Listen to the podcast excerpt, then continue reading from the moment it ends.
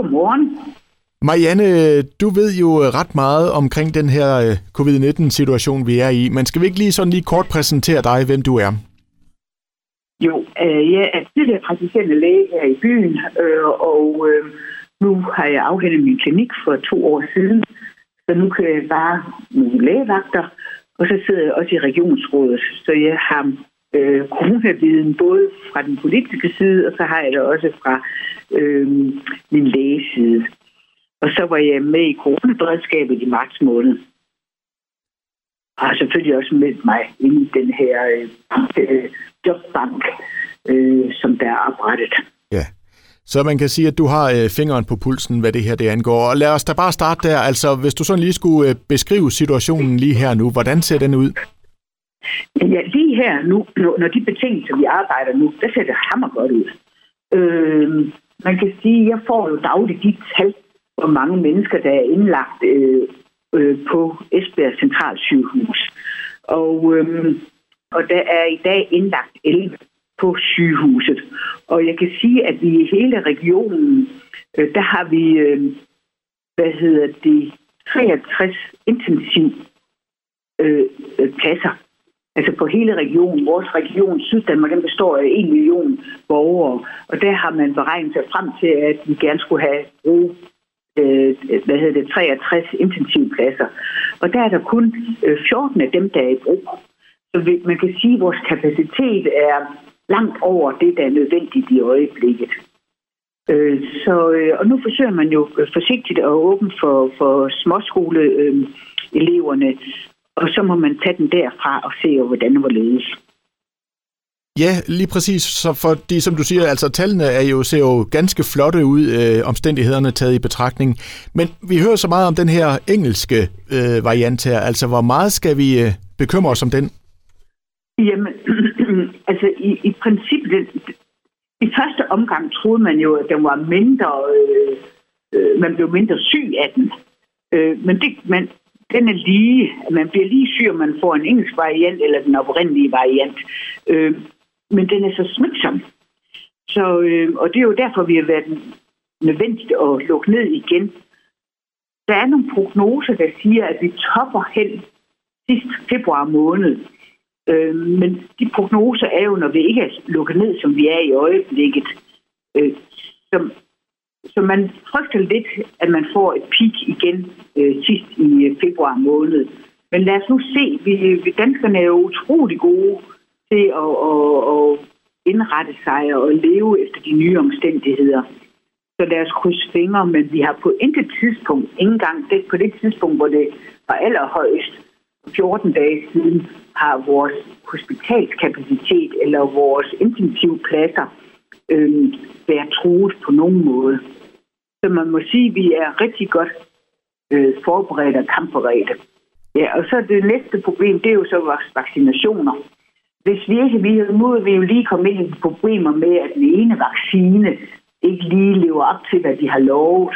Men der buller jo frem med andre øh, øh, vaccinationsfirmaer, som, som kan levere vacciner øh, løbende.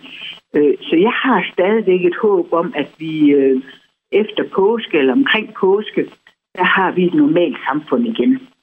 Øh, der har vi formentlig fået vaccineret alle de sårbare, og vi har fået vaccineret frontpersonalet.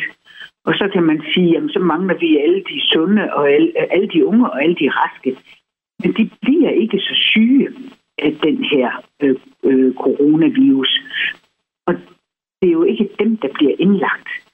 Det er jo sjældent et ung menneske, som får corona, at det er nødvendigt at indlægge personen. Så, så man kan sige, hvor vi er ikke så bange for vores øh, sundhedskapacitet, vores hospitalskapacitet, hvis det er de unge, der bliver smittet. Men nu bliver det den nye stilling, vi skal have taget, det er den nye AstraZeneca-vaccine, som man ikke har øh, undersøgt på ældre personer endnu, og som man kun har bevis for, at den hjælper yngre personer. Øh, og, og den er jo så heller ikke så fyldsgørende som de andre vacciner, vi har. Men det kunne, enden kunne jo blive, at, at vi starter med, når den kommer, og så vaccinerer de unge også. Men det vigtigste samfundsmæssigt, det er faktisk at få vaccineret dem, som vi frygter det belaster vores sundhedssystem. Og vi skulle jo nødig ende der, at vi har folk, der er syge, der gerne vil indlægges på sygehuset, og så har vi ikke kapaciteten til det. Men der har vi på intet, intet, intet tidspunkt været, og vi er langt, langt fra det. Og det kan man jo sige, Marianne, det er jo godt nyt, det du fortæller der. Men jeg er ja. også sikker på, at vi er jo mange danskere, der går rundt i den her mørke tid og ser frem mod forår og har en forhåbning om, at vi kan komme ud blandt andre, vi kan komme til festivaler, vi kan komme ud og rejse osv. Øh, hvilke forhåbninger tror du, vi skal gøre os i den retning? Det er altså mine forhåbninger, og, og øh, det er jo kun gidsninger. Jeg, jeg håber på, at vi har et normalt samfund omkring påske, øh, hvor vi tør lukke folk ud igen. Og som sagt, har vi har vaccineret de sårbare og de ældre og øh, frontpersonale, så ser situationen jo helt anderledes ud. Det, man kan sige, hvis man skal, det man nok skal frygte mest, det er, at der opstår en ny øh, variant. Men ofte er det sådan, at de vacciner, vi har, dem kan man sådan gelere lidt rundt på, så de kan klare en variant også. Men hvis vi får en variant, som vaccinerne ikke dækker til højde for, så har vi et seriøst problem, hvis vi skal til at starte helt forfra. Og vi har også et seriøst problem, hvis vores vaccinefabrikker, der skulle ske noget akut med dem.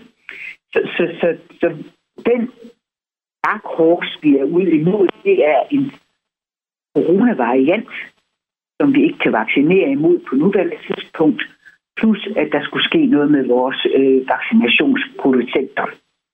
Det, det er der, de to øh, største spørgsmålstegn er.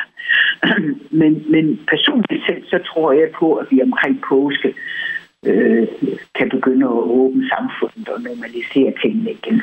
Hvor stor ser du risikoen for, at, at det kommer til at ske, at vi ryger ud i en variant, som vi ikke kan håndtere igen?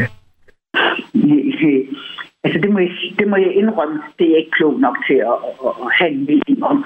Der er jo selvfølgelig en risiko. Det er der altid. Der er altid en risiko. Også fordi øhm, vi vaccinerer for øh, normalt, der er jo altid en risiko for, at en virus øh, muterer og bliver anderledes. Og det er jo en risiko, vi har levet med altid. For eksempel for vores mæslingevaccine, for vores leverbetændelsesvaccine osv. Øh, og, og det må vi jo også leve med her. Men, men jeg, det tør jeg simpelthen ikke udtale mig om. Det, jeg må sige, det er ikke klog nok til. Nej, og det kan jo vel også være svært svær at spå om, selv for dem, der måtte være kloge nok til det, kan man sige, ikke? Ja, jeg tror heller ikke, at de vil øh, udtale sig ret markant i det her, men, men det er jo selvfølgelig en lille risiko, og det er der altid. Mm. Men Marianne, nu i første omgang, så sender vi jo de mindste elever i skole her på, øh, på mandag. Øh, ja. Hvordan ser du den situation? Vil det medføre ekstra smitte? Er der noget, vi som forældre skal være bekymrede for? Nej, altså man, man, man ved jo, at de få, få, få børn, øh, der er, har fået corona, og som er blevet alvorligt syge, rigtig alvorligt syge af det, det er børn, der har været svært syge i forvejen. Og det er på verdensplan det meget, meget, meget få børn, øh, vi taler om. Øhm, så, så man kan sige, det er ikke vores børn, vi skal frygte for. Så er det jo om børnene lige bærer det hjem til forældrene. Men forældrene, det er jo også unge mennesker. Så jeg må sige, at jeg er ikke særlig bekymret for det. Men, men på den anden side, hvis det nu er eksplosion for, at vi igen øh, får et peak i vores smittetryk, øh, så er vi jo så rutineret efterhånden til at lukke ned og ændre adfærd. Så vi er vanvittigt dygtige herhjemme. Øhm, og borgerne er vanvittigt dygtige til at overholde restriktioner. Øhm, så, så det bekymrer mig ikke. Jeg synes, det er fornuftigt, at man prøver det andet. Men man bliver også nødt til at prøve lige så stille at tage det i etapper, trinvis, hvor meget du åber op. Så jeg, i mine øjne, så jeg er ikke bekymret. Jeg har selv børnebørn, der skal i skole og så videre. Det bekymrer mig ikke. Det er jo dejligt at høre. Og så lige ja. sidste spørgsmål, fordi som du selv startede med at sige, at tallene ser jo øh, rigtig fornuftige ud, og vi danskere, vi øh, har jo øh, levet med corona i næsten et år. Mange af os, vi er rigtig coronatrætte. Øh, tænker du, ja. at, at, at vi måske sådan begynder at lempe lidt på vores egen, sådan, du ved, med, med at holde afstand og spritte af og, og så videre? Er der noget, du vil sige i den forbindelse? altså, det, jeg fornemmer lidt, at, øh, at folk er ikke så restriktive, som vi var i mars måned. Øh, altså, man er ikke... Man er måske en lille smule mere lempelig. Øh, øh, man kunne jo se det i folketingsdebatten i går, og man kunne jo se, øh, at den afstand, som der er tilrådelig på to meter, den er, den er jo også svær at overholde. Men jeg tror, vi alle sammen har det inde i baghovedet, og vi gør det bedste, vi kan. Og det har jo vist sig, at det vi gør, det er godt nok. Men vi skal bare blive ved med at gøre det, der er godt nok. Det skal, det skal vi. Det skal vi. Vi skal, vi skal holde fast. Er så kort tid, øh, øh, tror jeg tilbage, så det er bare lige at holde ud. Øh, så, men jeg må sige, at jeg er rimelig optimistisk. Med mindre de her to ting sker, at vi får en mutant, vi er fuldkommen ugraderet imod, og der sker noget med vores produktionsenheder af vaccinerne.